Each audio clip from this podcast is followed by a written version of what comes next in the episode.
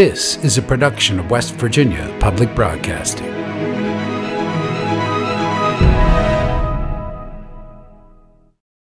Support for the legislature today is provided by West Virginia University, offering education, healthcare, and the opportunity to achieve career success since 1867. Information at go.wvu.edu/forward.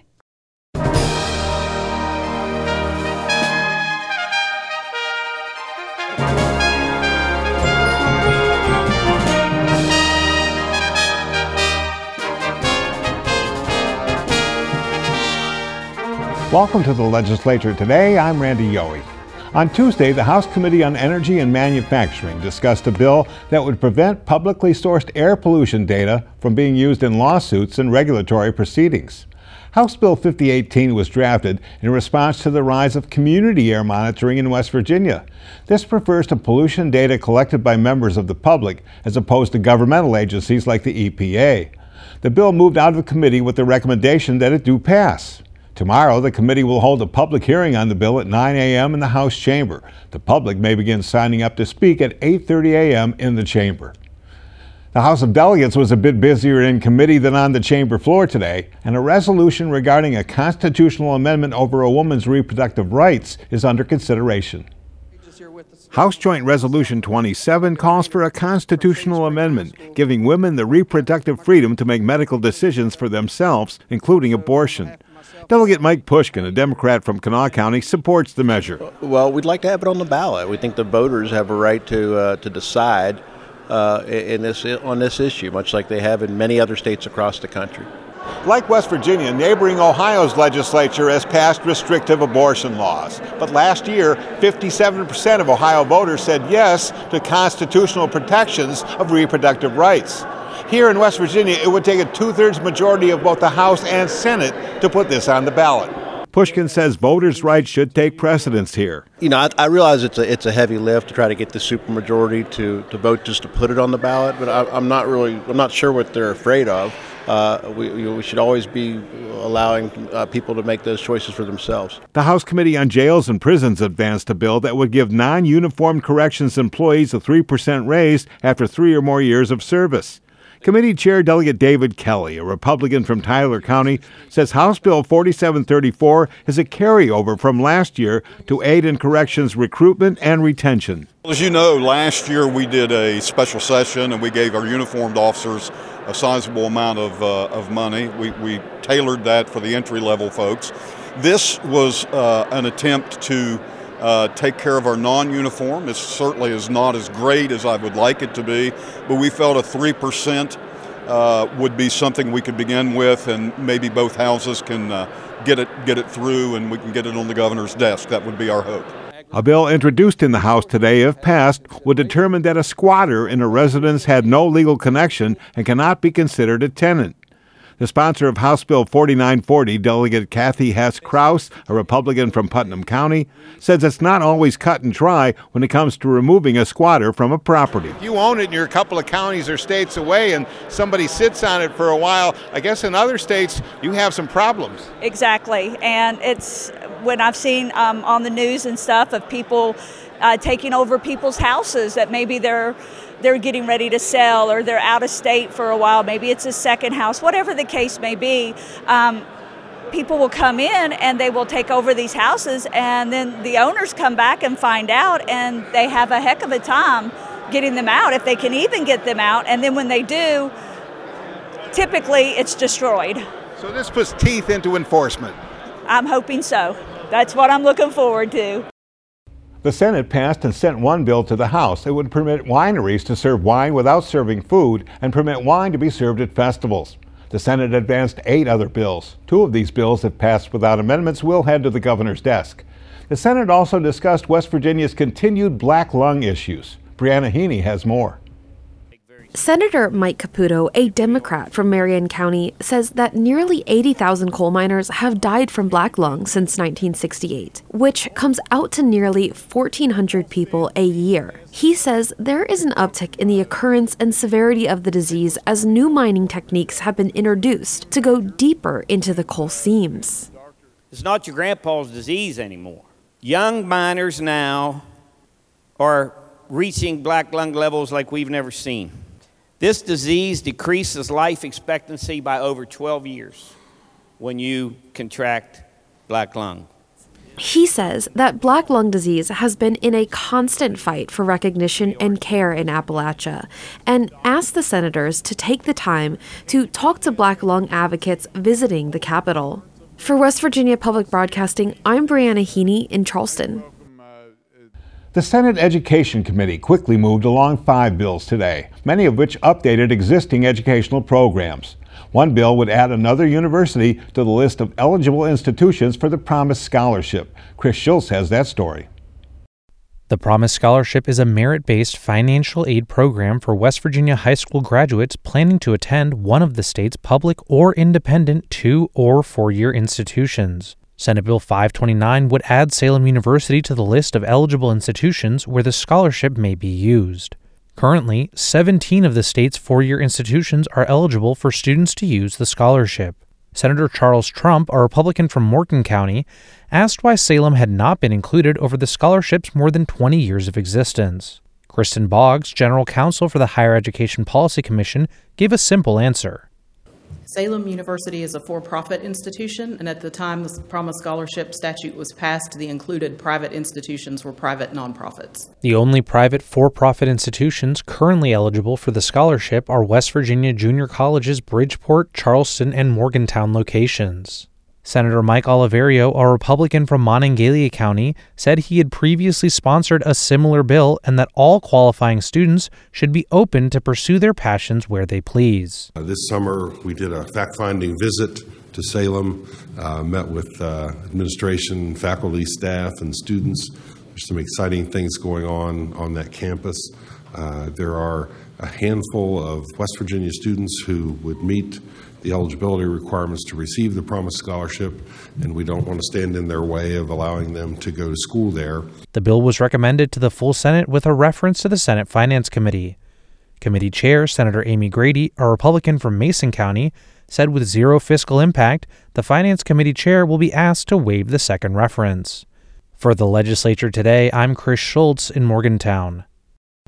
Senate President Craig Blair and other members of the upper house held a press conference today to discuss the recent pause on new permits for liquefied natural gas exports. Briana Heaney has this story as well.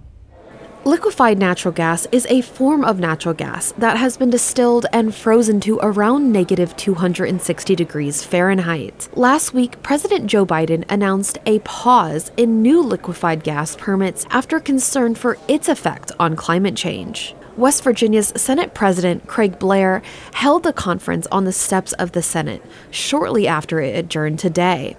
He and other senators say this pause will be harmful to the state's energy economy. And the actions that this president has taken and his administration are not hurting just the industry in West Virginia, but the industry worldwide in our nation. It's got to come to an end. A week or two ago, we passed SCR 16. That resolution that passed both the House and the Senate was calling on the federal government to stop what they're doing here today to the natural gas industry. The permitting process in this country takes way too long. But this is an example where it's not even just about the time, it's about the lack of focus in the direction of where this should be going. And this is direct, this is on the President Biden himself. It's got to stop. Blair says West Virginia is one of 14 states in the Southern Legislative Conference that is pushing back on the pause. The U.S. has in the past few years become the world's leading liquefied natural gas exporter. It's unclear how much of a role liquefied natural gas plays in West Virginia's energy economy. For West Virginia Public Broadcasting, I'm Briana Heaney in Charleston. Advocates from across the state gathered at the state capitol on Thursday to bring attention to sexual violence. Emily Rice has the story. Today was Sexual Violence Awareness Day at the Capitol. The Foundation for Rape Information and Services, or FRIS, was in attendance to educate legislators and the public.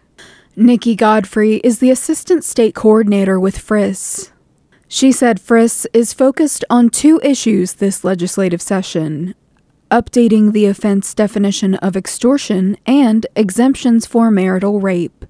Senate Bill 175 updates offenses of extortion and attempted extortion which provides additional protection for if folks say a student is um, being told that they can't get their grade unless they do a sexual favor for a professor. Um, so there's just a gap in our code when we're looking at coercion and being able to um, provide that protection for an individual. House Bill 4982 would remove marriage from the definitions listed for crimes of sexual offenses. The other one um, has been uh, the, talk of the town the last year, and it's really just um, providing equal protection for individuals who are married in our state.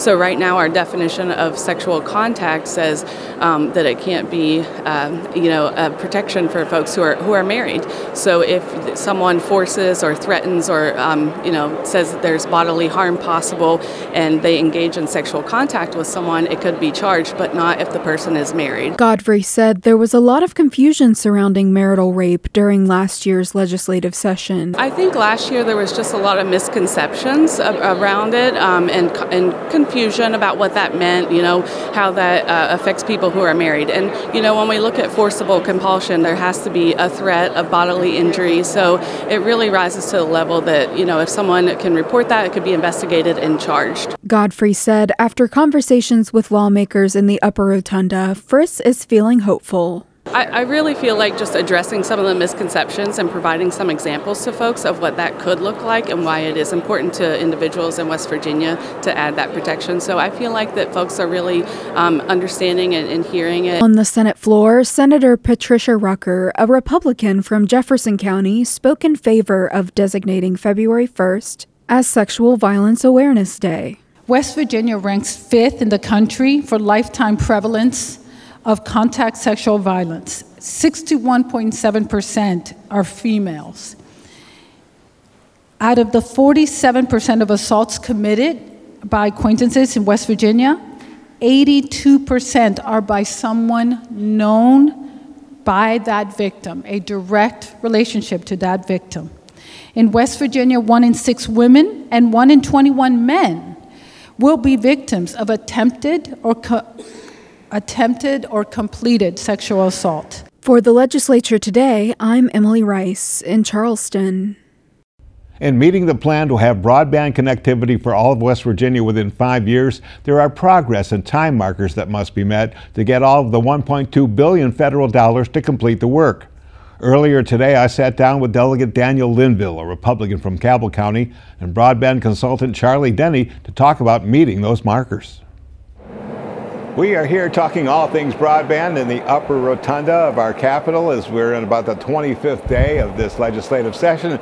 And with me is uh, Charlie Denny, a broadband consultant and former director of the State Office of Broadband, along with Delegate Daniel Linville out of Cabell County, who is chair of the Technology and Infrastructure Committee for the House. Thanks for being here, fellas. Thanks for having us. All right, so $1.2 billion is what the federal government gave to West Virginia to give a five-year plan to get the last mile connected. I think it's somewhere around 200, 300,000 households.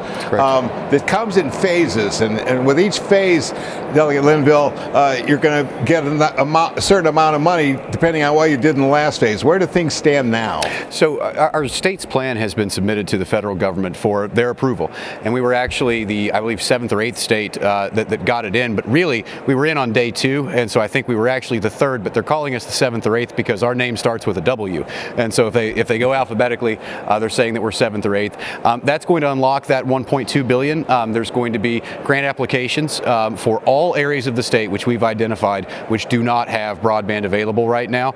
Um, so there's a whole process that's been laid out um, for that and sort of what ways that we're going to be able to get it there with what technology and those things. All the scoring guidelines are online and pending the approval of, of, of the federal government, uh, we'll begin seeing those dollars uh, begin to be deployed and those, those grant applications be open uh, about mid-year. So it's about a quarter billion dollars in each phase, roughly. Yeah. So it's um, so the entire 1.2 will be available, but interestingly, the way that we're that we're going to be uh, putting that out is actually as um, as we receive invoices. So uh, unlike uh, some of the some of the uh, programs of the past, what we're trying to do here is to say, look, uh, we want to see that you've done it. We want to see the invoices. We want to monitor that construction, and then we'll pay you. Okay. And Charlie, what we need to do here now is lay fiber optic cable, and what we haven't done so far is get it to the roughest areas of the state. We're a mountainous state. There's no doubt about that. Um, so challenges are, and we keep, hearing pole attachment. And talk to me about what that is. It's been a challenge, I'm sure, throughout your tenure. And, and do we go above ground or below ground? Well, it's a good question. And the answer is yes. you know, sometimes you go above ground, sometimes you, you go below ground. Uh, when you when you look at, at how a utility pole is segmented, uh, the top portion of the utility pole is what's called the hot zone, and that's where the electricity is, and no one except the power company is allowed in the hot zone. Below that, you have the telecommunications zone, and uh, previously, uh, the uh, incumbent telephone company had the privilege of being the lowest utility on the pole. And then everything above that requires a one foot separation.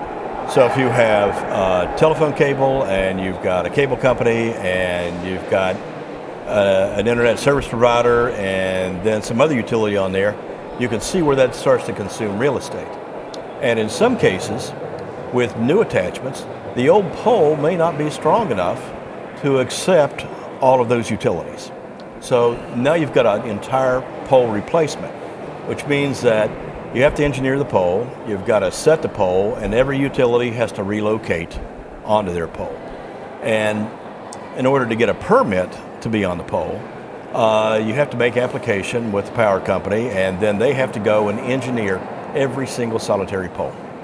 And just the engineering of those poles is time consuming and expensive. Now, Which is why 1.2 billion dollars was allocated to Well- get this to be able to pay the price. Uh, last year, Delegate Linville had a bill that would compel the power companies to make an inventory of those poles and make that available to the state so that they didn't have to go out and survey that pole two or three times. Maybe two or three people wanted to see it. You don't have to incur that expense over and over again. And the delay. And the delay. And the delay. Uh, Can it be can it be done? Oh, it absolutely can. Um, so this is this is not rocket science. In fact, in the in in, in the in the uh, space of broadband, uh, rockets are actually now delivering delivering broadband all over the all over the state, except for the National Radio Quiet Zone. So, um, to, to one degree, I will tell you right now, if you live anywhere in this state other than the National Radio Quiet Zone along the Green Bank Observatory, you do have an option for broadband. That is Starlink. Um, and so the, the beauty of what we're doing now, this this remaining 1.2 billion dollars, is we're getting additional options to folks. Um, hopefully at a lower cost. Starlink is a little expensive, admittedly, um, uh, but but can this be done? Absolutely. And and the encouraging piece is that no one has said that 1.2 billion dollars, in addition to the nearly 800 million dollars that came out uh, from the Rural Digital Opportunity Fund a few years ago, the more than 200 million dollars that we as a state have just out of our own discretionary dollars been able to put forward. Uh, folks, I, I said a, a few years ago that it wasn't just a one billion dollar broadband strategy; it's a two billion dollar broadband strategy, and it really is. So, do we have the money? The answer to that is yes. Now we just have to execute. What about the cooperation between the state, the organizers, and all of the different telecommunica- telecommunication companies that are going to lay this broadband? You know what? Know, the AT&Ts, the Frontiers, uh, the T-Mobiles, all of them. That's Uh, right. Yeah, so so we're, we're working as hard as we possibly can to try to streamline this. To be honest, there's a lot of difficulty in, in, in even just having the labor force necessary. And when you say labor force, folks folks think about guys out in bucket trucks. And yes, that's part of it. Um, but but on top of that, as, as Mr. Denny mentioned, uh, there's an engineering uh, uh, time frame there that has to happen. And we've seen in some cases the the, the time for that engineering to, to be accomplished go from six months all the way to 18 months. And so that's you know we've agreed to fund a project. We've got an, we've got you know where we want to go. We've we've uh, agreed to deploy those dollars that we have. And unfortunately, it's 18 months before you before you can get a green light to, to get somebody out in a bucket truck. And so uh, people need their need need this now, right? For any number of reasons which you've you've uh, followed over and over again and, and you've detailed, um, as has just about everybody in media, and, and we have from the floor of the House and Senate. Um, what what our challenge is now is to speed that process and to figure out ways uh, creatively um, that allow us to to to get it done. Mr. Denny, we talk about a labor force. You and I talked a little earlier. Hundreds, if not a thousand or more jobs are going to be needed to really get this done right. Do we have that labor force out there? Probably not. But uh, but you, but you see, a, a manufacturers will compensate uh, in product design for, uh, for, for skilled or semi-skilled labor. For example, Corning has recently developed a product that uh, you tell Corning where all your splice points are, and in the factory, Corning builds the fiber. They they they do all of this stuff on the factory floor, and then when you unroll the fiber, uh, all the splice points are already there, and to connect to it is simply a snap-in connector, which is a very low-skilled uh, you know, thing to do. Uh, I would like to revisit one thing when we're talking Sure. about the right-of-ways. The West Virginia legislature has bent over backwards to make this happen, and uh, the governor uh, a couple of years ago made the, the cost for rights of ways to build fiber to be zero. The right of way is zero. And the legislature also passed a dig once policy, which means that if I go in and dig a utility line, I've got to tell everybody else that's interested to uh, that I'm going to do this and invite them to come in and be a part of that construction project, so we don't tear up the highways and the berms and the right of ways, uh, you know, all at once.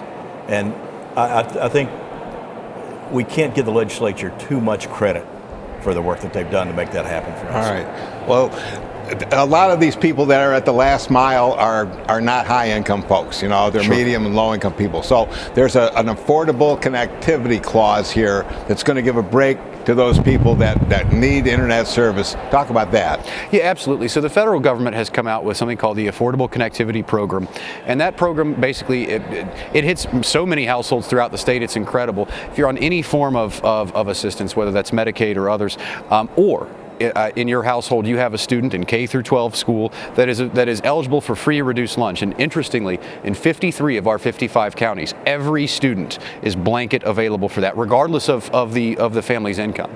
Um, there is a subsidy program and most every uh, single uh, provider has put forward one that, that after that federal subsidy makes the cost of that internet zero dollars. Now that's a federal program that was put forward during the pandemic um, and and may in fact uh, lose some of its funding but we've come up with I think a new way to to, to deal with that. So um, I've got a bill that's uh, that's actually on the floor of the House now um, and will be up for a vote um, I think it's on Monday um, it's already passed committee um, that that ultimately just says look uh, for purposes of telehealth and telemedicine the healthcare industry loses a whole lot of money uh, in uh, in avoidable uh, costs uh, when someone goes to the ER if they could have prevented that in the first place. And interestingly enough we're going to allow our healthcare entities to if they fi- if they feel that it will improve patient outcomes and save them money at the, our health plans with all of our health insurance costs um, that they'll actually be able to subscribe on folks behalf so that they get that connectivity that they need for telehealth but you'll also have it for every other reason that you would wish to have it so uh, we're looking to get creative That's proactive medicine, isn't it? If you have a,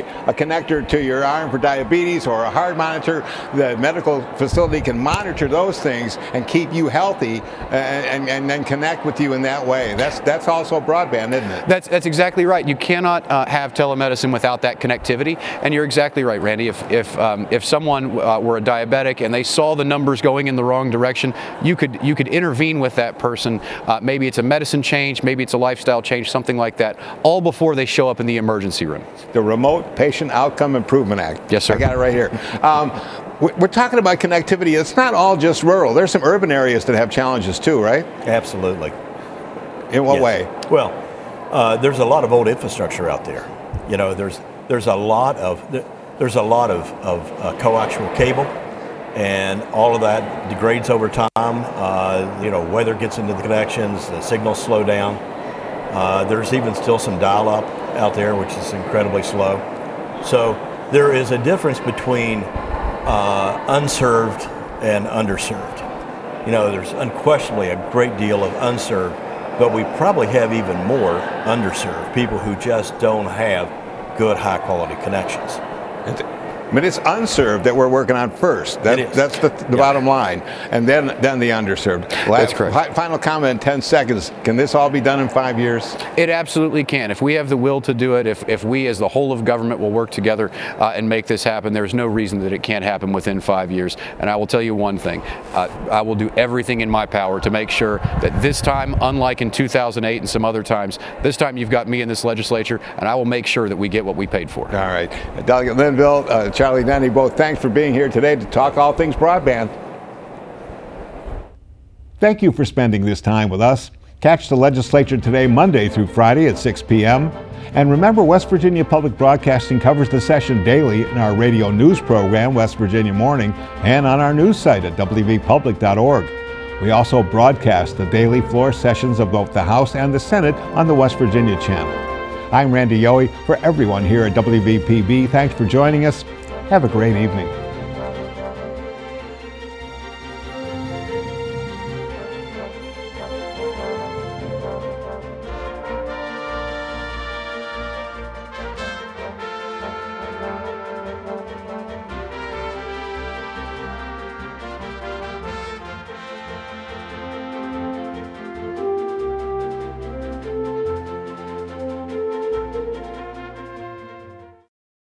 Support for the legislature today is provided by West Virginia University, offering education, healthcare, and the opportunity to achieve career success since 1867. Information at go.wvu.edu/forward.